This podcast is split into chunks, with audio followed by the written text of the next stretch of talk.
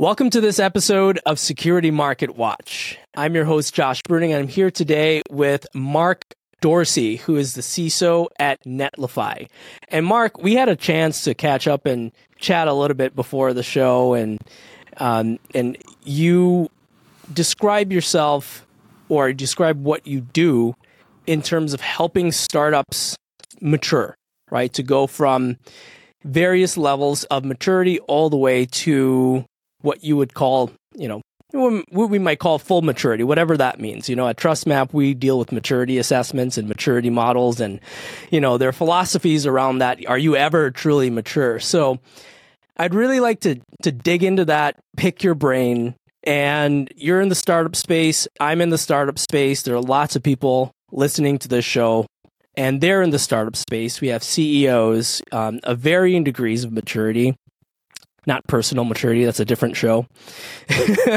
but in terms of growing revenue, going to market, um, the strategy to basically get to a point where where you're living life, you're doing okay. You know, you're you're happy with your staff, you're happy with your business. So I probably, as I always do, butchered and simplified what it is that you do. So, in your words, could you please give us a little bit of a rundown about your world, what it is that you do, and what insights you can uh, provide us today at, the, uh, at, Security Market Watch? Yeah, for sure. Well, uh, appreciate the uh, the amazing intro there. Uh, yeah, so uh, what I do is I really am trying to make the world a better place, one conversation about security at a time, and I do that in lots of different ways. And one of those is really helping the world from a startup perspective. I spend a lot of time, I spend and I allocate five hours a week uh, just to chat with different startups. I kind of do it a half hour at a time. And we walk through any really position that they might have in place. I've been in the game a long time at this point. Uh, folks can reference my LinkedIn if they if they so choose in order to see what it is. But I've been uh, all the way from you know from a systems administrator uh, all the way up to, of course, the CISO, uh, you know, that I uh, work as today. And in that time, I've seen a lot of different companies. I've seen a lot of different sort of folks uh, in the game, and I can really provide the perspective uh, from each one of those different levels. And I'm really focused on, you know, what is it that that particular startup needs to do in order to achieve whatever their goals might be. Uh, you mentioned exits and where folks want to be. Uh, there's all different types of exits that folks can pursue, from going public to being acquired, uh, to really just going for broke and seeing where they end up uh, as an individual company. And my goal, though, is to really help them find what that thing is that's driving them, that's driving the overall value to their customer, uh, so that uh, everyone can really be successful when it comes down to uh, implementing a security practice from inside an organization all the way through to business strategy. And so I'm really happy to help folks in that way.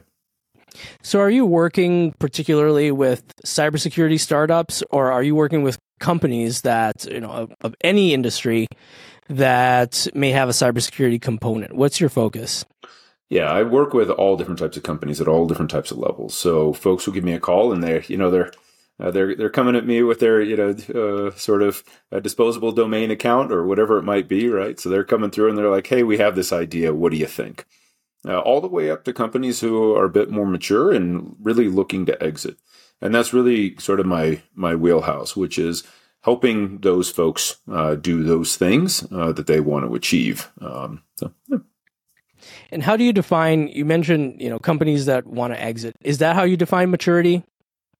Uh, I don't know that that's how I necessarily define uh, maturity uh, because folks may or may not want to exit. What they may want to do is they may want to really mature for their moment in time. So if you think about a company, they may start in uh, product uh, driven growth, right? Uh, so product led growth, PLG type motion, uh, all the way through an enterprise type swing. And those uh, swings require different levels of maturity from an organization perspective. When you're talking about product led growth, you're really out there trying to get any uh, sort of person that may consume your product uh, to use it and use it with regularity as part of maybe a starter plan or something to that effect. Whereas if you make it all the way through SMB and then mid market type swings and those sorts of things, now you're really changing the balance from, okay, we have inbound to outbound. And those are very different motions, as folks realize. And that takes different types of maturity within an organization and really different levels of uh, what I would consider to be patience. Uh, so, how patient can you be, and how patient can the business be? Right? If you're really going after that enterprise swing, you know, that could be a six to nine month swing, depending on what you're doing and who you're marketing to, and mm-hmm. and what you consider to be an enterprise, which is the most entertaining thing. Uh, folks have an enterprise plan, and their enterprise plan could be anywhere from, well, I don't know, what do you think an enterprise is? That's always an entertaining conversation because it, right. oh no, our enterprise plan just means that, you know, you need to uh, use, uh, if you want to use SSO, then you need to sign up to be an enterprise. Uh, but mm. that could be, a, you know, a, 10 person company uh, trying to do that. Uh, but until folks really figure out what their focus is, what customers they're heading after, uh, and what the pitch needs to be in order to resonate, they can have a really long road to hoe. So repeatable is what I'm what I'm hearing. At least you can get to a point where you're you're up and running and you've got some repeatable processes. You're able to, you know, you might not have everything well defined, but maybe you can you know, your your your marketing campaigns are consistent, your sales channels are established. Um, we don't know if we're enterprise or what that means yet, but at least am I hearing that right? That at the end of the day, you know, we want to get to a point where the processes are repeatable. Yeah, and I think that that really becomes uh, something. So I, I see it early on, and I love that you use that word repeatable. By the way, uh, I see that startups all the time come through, and they really haven't thought uh, out, uh, you know, in, into the future. And so when I'm speaking with VCs and those sorts of things, there were you know folks who want to the venture capitalists of the world those folks who want to invest, they really want to understand uh, where you are in your overall process. And you may not really know, but that's why they're looking for the overall maturity of the team that's involved. Uh, a few years ago, we saw a ton of speculation in the security space. Now, not so much. They really want to understand uh, what the pedigree of the overall team is and whether or not it's going to be repeatable. Now, there's plenty of statistics you can look out there about overall repeatability and those sorts of things. And most of the time, what you'll find is that folks have caught uh, maybe the proverbial uh, lightning in a bottle. Uh, so they're able to take something and go with it. Other founders are really good at it. They find a repeatable strategy, you can feel it right away when you discuss it with it. And it really starts with that first pitch deck. What I work with folks on is really that overall repeatable strategy. And what I want to hear from folks is I really want to hear uh, uh, tell me what you're going to tell me. Tell me. Tell me what you told me. There's no need to mm-hmm. go through a long story or build out or something to that effect, and you're going to surprise me with some new novel concept. We've probably already thought about it in some way or some other, uh, you know, location in life, and so I don't need a huge build up. What I need to understand is this is the team, this is the type of investment that you're looking for, uh, and this is what your product is. Then go through what your product is and how the world used to be before your product and how the world will be uh, when your product mm. uh, reaches full maturity, and then show me the phases along the way that you intend to get after. Uh, and then at the end, tell me again what you just told me. Uh, and sure. so that way it's like, and we're looking for this amount of money. In that way, it's very clear, a very precise uh, type of phrasing. And what you'll find is that those founders who have done this before really have that nailed down because they understand that the audience needs to be quick. And uh, and and needs to be able to take uh, not necessarily a quick decision, uh, but they need to be educated at speed uh, because they have a lot of things going on in their life. And so I mm-hmm. really mm-hmm. encourage folks if if you can't pitch in about two minutes, uh, then your, your, your pitch deck is, is, probably meandering. Really need to be concise, get that message down uh, so that it's repeatable, and then you can sort of massage that message over time as you work with different folks, the different types of customers you might have, uh, so that one day when you hire that salesperson, that first person who's going to go out and sell, you've already got a repeatable mechanism, mechanism in place. So love that word, mm-hmm. repeatability. Yeah, yeah, and a part of that is the messaging. I'm thinking of when you hire the first salesperson, they want to know what your message is instead of you know go out into the world and preach about the gospel of what we don't know, you know. And I see a lot of companies struggle with that. You know, it's it's very difficult to to craft a good message. But I I like the way that you framed it in terms of if you can't do it in under two minutes, then you know that's it's just not going to work. So two minutes. That's like how many slides do you think? Is that that's like five slides?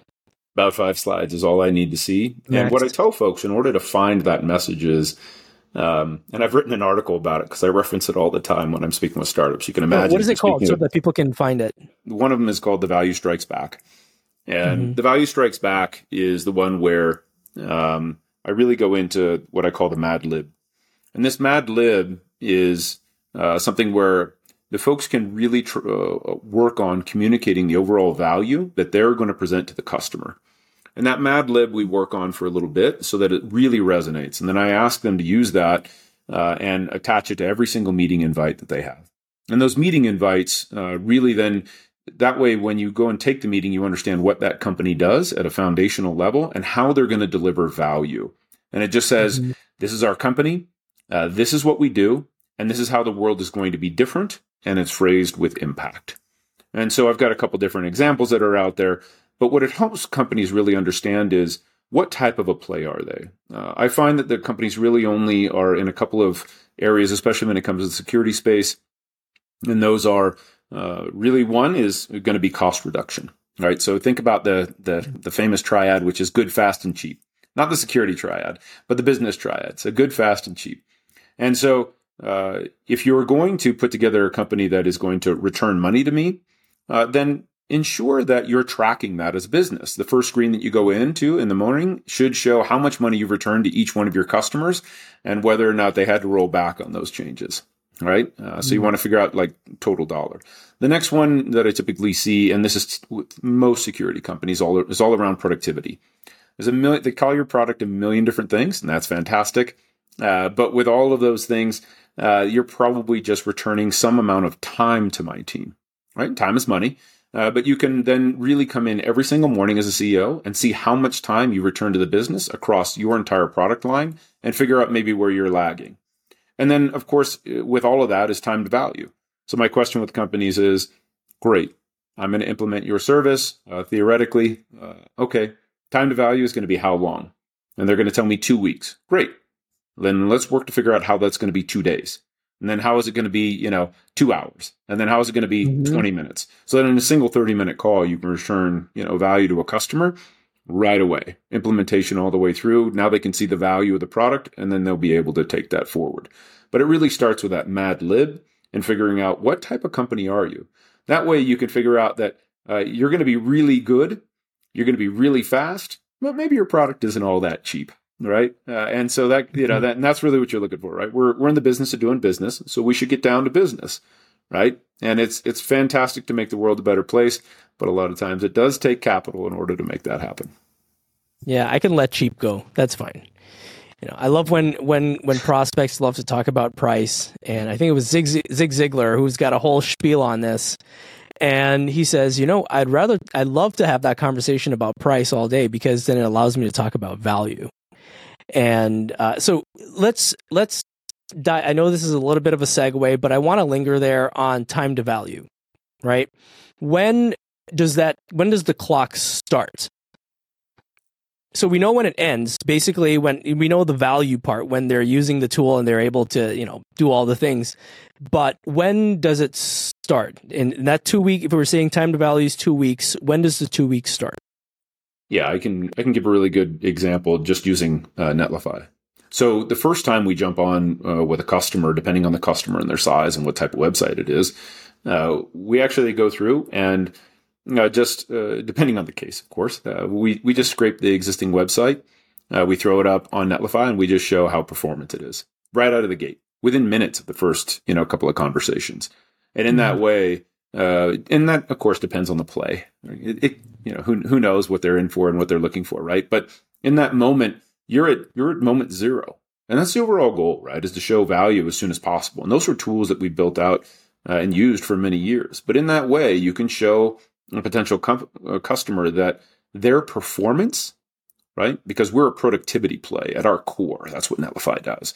We make things uh, go faster than ever before. Why? Because we uh, take away the need for companies to really tilt up their own DevOps pipeline. And in which case, they can focus on content.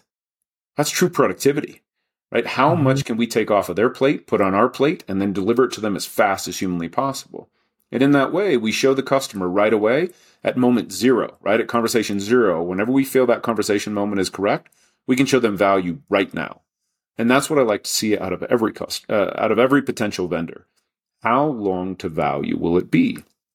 If you come into, let's say, a startup like myself, and you're going to sell a product, and you're going to come back to me and you're going to say, "Hey, Mark, uh, this is going to take uh, three weeks uh, to get value from."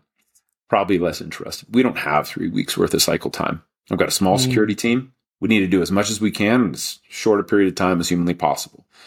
And the overall message really says a lot to me. If you're going to come to me and say, Mark, this is going to take months to implement, it's probably for a much larger organization.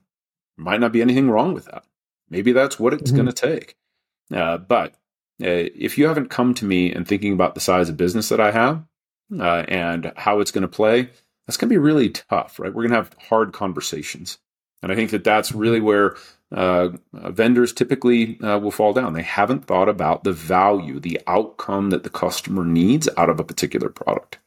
And that's really mm. the most important piece. Right? What's my outcome yeah. Be? Right. Yeah. You really truly have to put yourself in the shoe of the of the buyer to do that. And what we found at TrustMAPP is that you know we've we've always been focused on you know who our ideal client profile is, right? Typically, CISOs, security directors, you know, anybody of that that level.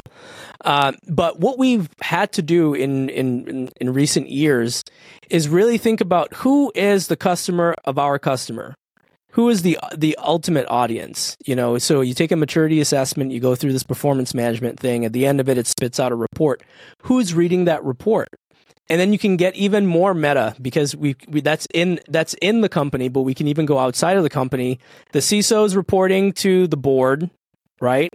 Uh, and other stakeholders but the board is ultimately accountable to their customers. So what is the value of a maturity assessment to that company's customer you know typically it's if i'm compliant and you know i can use that as a badge of honor but if i'm mature in security then i can use that to you know beat my competitors. We can now compete on who's the most secure who's got the most due diligence. So whenever there's a breach we can say well you know X, Y, and Z company got breached, and you don't have to worry about that happening with us because we have a, you know, com- we're compliant and HIPAA or you know GDPR or whatever it is. So that's very insightful and profound, but it took us a long time to figure to figure it out. yeah, and the and the companies that I chat with a lot, they've spent a ton of time thinking about what the CISO's team and what the mm. CISO's what the CISO needs to consume. What they mm-hmm. haven't thought of is that the CISO is really a salesperson. They sell internally, mm. they sell externally, and we really need that lens put onto every single product. So what I find is that companies go out and they'll say, "Well, we've spoken to 100 CISOs." And I know right away that the product is going to be focused on outcomes that I will understand in seconds. Fantastic. Yes, I understand the outcome perfect. Then I will spend two weeks converting those outcomes into something that the rest of my executive team can digest right? It, it hmm. really isn't two weeks, but the the point being is that the vendor really hasn't thought through the sales motion that the CISO needs to go through because we're actually selling something. We're selling to engineering managers that we need to make particular changes within the environment, and we're going to need them to spend a week's worth of engineering time to fix it. Maybe it's two weeks, mm-hmm. maybe it's four, whatever that is, but it's, you know, the CISO, the salesman right? The CISO, the salesperson. That's really what we've become. And that's what we've always been. It's just folks never really realized it. And so mm-hmm. when companies take a moment to think about that outcome, like you mentioned, and say, look, this is actually the end person that's going to consume this, fantastic. Now you can go through and stat not just CISOs as a part of the overall product roadmap, but you can go out and stat engineering managers and say, if I presented this to you, would you buy? And then you can chat with the CISO right. and say, who bought? Who bought this mm-hmm. report? Why or why not? What could we do, customer, so that you're able to sell internally? And that's really mm-hmm. the most important piece, right? When it comes down to a product. Great. Thank you for telling me that I have a million vulnerabilities. Fantastic. Uh, how will I sell that internally? And that's really where I mm-hmm. need to mm-hmm. be because a lot of tools will tell me I've got vulnerabilities. Perfect. Uh, what you haven't told me is how I'm going to be able to sell those things internally. All right, we've got only a few minutes left, and I want to wrap up with this sort of case study. Right, so let's let's you know pretend that we're in college and we've got a you know a case study. Uh, there's a real world problem. They always say real world problem, but this actually is a real world problem. Real world problem. Um, what would you say to a company, a founder? You know, let's say the company's got three people. It's got you have the CEO, founder, uh, who has an excellent backstory. There is founder market fit. You have a COO and a chief revenue officer, right? Very small staff. And you've got a really good product. I mean, this thing just blows everything in the category out of the, out of the water. But we're going from virtually zero sales into a round of uh, investment round. So, I mean, you could even see, say, pre-seed investment round, right? What do you what if you were working with that kind of customer or that sort of company? What are the top, let's say, three things that they should do to go from having virtually zero sales, having a great product, having the beginning of a team to pre-seed funding? Yeah. So I, I see this a lot. And typically what's missing is a focused message. So the product itself, uh, I, I, have a phrase which I is that the product succeeds despite our better efforts. And I really mean that. And that happens in companies all the time. And you especially see that in product led growth companies, uh, where the product continues to succeed despite our better efforts couldn't be you know, more valid. And really, what I like to see is that folks have a really focused message, and that message is able to be quickly tailored to the appropriate audience at that moment in time. That way, we can bring in the logos, regardless of what level within companies we're speaking with. If you're talking about an inbound, uh, then we want to ensure that our product is uh, really quick to use. You want to ensure that UI is rockstar, you know, API, whatever it might be, is really user friendly, and you've got plenty of documentation in order to bring on those, you know, quote unquote logos. Uh, and and they can all be SMBs, they could be individual developers, whatever that might be. Uh, if you're making a swing at the enterprise space, of course, that you want to ensure that you understand who that ideal customer profile is, uh, and then uh, take those swings. But the messages need to be focused. So that's number one. Uh, number two, uh, you want to ensure that you understand the value that you are returning to your customer so that you can monitor your progress against that value. And it really does come down to that good, faster, cheap, right? Uh, and so that way you're able to quickly measure what the value is that you're returning to your customer. And what I tell all the uh, CEOs that I speak with is that if you could come in and see just a single dashboard every single morning to understand how your company is performing in the eyes of your customer, what would that be? And what would that look like? So really, you know, you're going from this uh, having having focus to understanding the value that uh, a measurable value that you're returning to your customer, right? So that's number mm-hmm. two. And then number three, you really want to ensure that the overall team understands that value proposition and message. So regardless of your mm-hmm. team size, ensure that you're aligned internally. And the very first thing I do when I go to speak to any company is I just ask them to articulate to me what it is they do as a business. And I'll do that to each one of the members. And I love to do it when I've already spoken with the CEO and now they have their CRO on the phone. And then I just mm-hmm. ask the CRO, so tell me, what do y'all do as a business? And that really helps the CEO. And I've told the CEO ahead of time, I'm going to ask this question. And now, now we're going to find out whether or not your message, your dream, your vision is resonating across your entire company.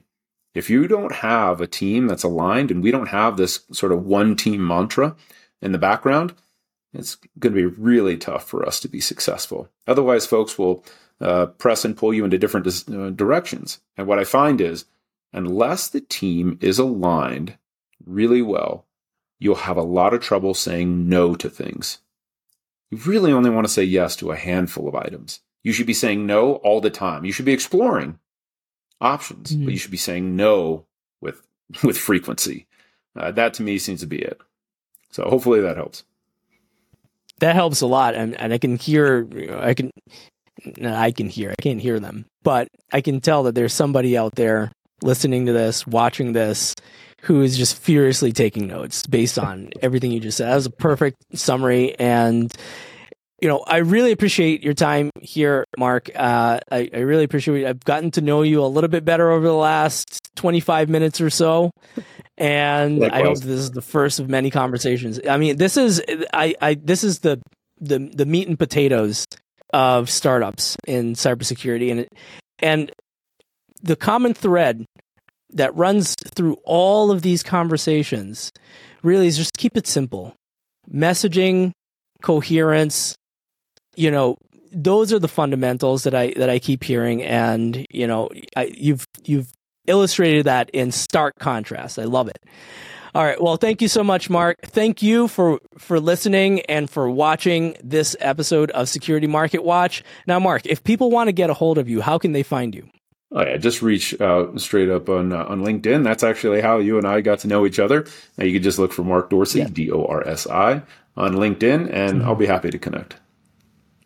I searched best CISO ever. No, your name popped up. Yeah, yeah, right yeah. Okay, Alan Alan Alford. Shout out to Alan Alford. Alan Alford. Uh, you didn't hear that part because I could. Alan's my old boss, and he was my old CISO. I could say best CISO ever uh, to him as well. All right. Well, thanks, Mark. Thanks, everybody. Goodbye.